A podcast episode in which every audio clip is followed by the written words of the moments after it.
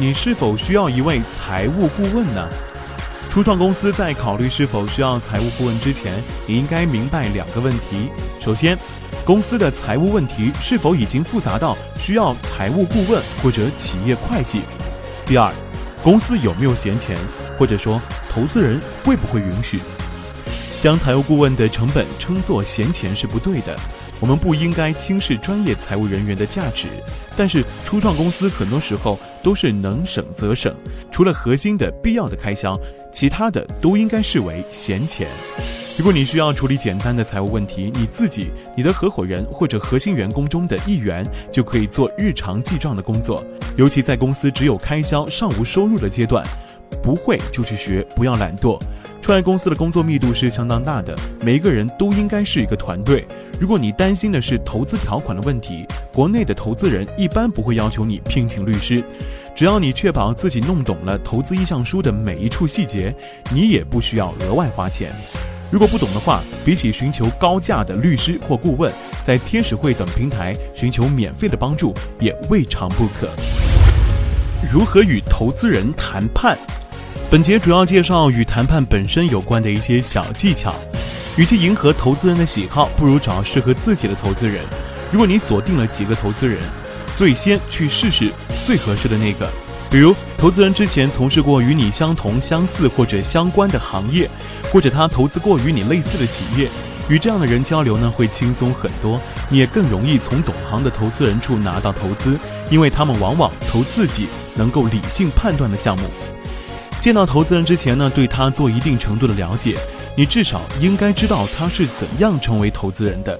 他是企业家出身、金融出身还是媒体出身？他以前投过什么样的项目？最近主要投什么样的领域？如果有媒体对他做过专门的投资人报道，还犹豫什么？赶紧去看！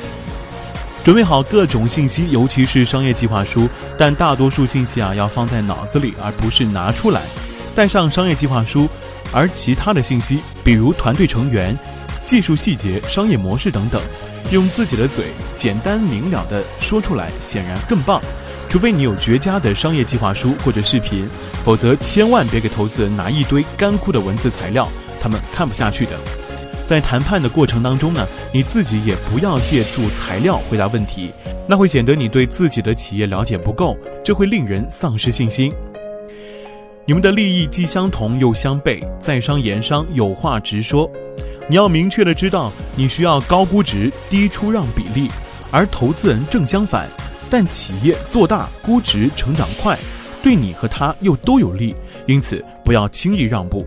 你们可以产生冲突，只要寻求双方都能够接受的解决方案即可。你不要采取立场谈判的态度，即绝不退步，自己认定的内容不容改变。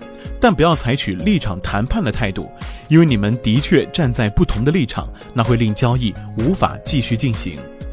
请求第三方帮助，比如律师。之前的章节提到过这个问题。如果你实在难以把握融资意向书中的种种细节，就请专业人士帮忙，寻求天使会的免费帮助也未尝不可。如果你很有个人魅力，就展示出来；如果没有，不要装模作样，展示你的真诚。欺骗投资人的结果呢，会很糟糕。即便没有被当场拆穿，也会为今后企业的发展埋下隐患，更会为你个人留下很大的污点。不要揪着市场不放，投资人不是傻子，空谈市场巨大意义很小，你基本不可能独占巨大的市场，即便在竞争对手很少的情况下，也不可能。展示你能够战胜竞争对手的理由，争取做到行业第一，而不是在巨大的市场里做个第三、第四名。感觉你自己可以掌控全局，投资人是以投资为生的，谈判是他们的主业，而你是企业家，融资谈判最多你是副业。不要自以为自己太聪明，多提问，多请教，让投资人放松戒备，而不是让他们紧张起来，全力对付你。对话要简洁明了，不要解释，不要找借口，这会凸显你的专业性。你一定也不喜欢下属向你报告时满篇借口吧？记住。投资人就是你的老板，不要害怕拒绝，拒绝是件好事儿，因为你可以借此了解投资人拒绝你的理由，并由此做出调整，或者马上去找更为适合的投资人。一次投资谈判就成功，也不一定是理想状态。俗话说货比三家，投融资交易也是一样的。多见几个投资人，如果能够拿到好几份投资意向，你就可以收获更有利的投资合同。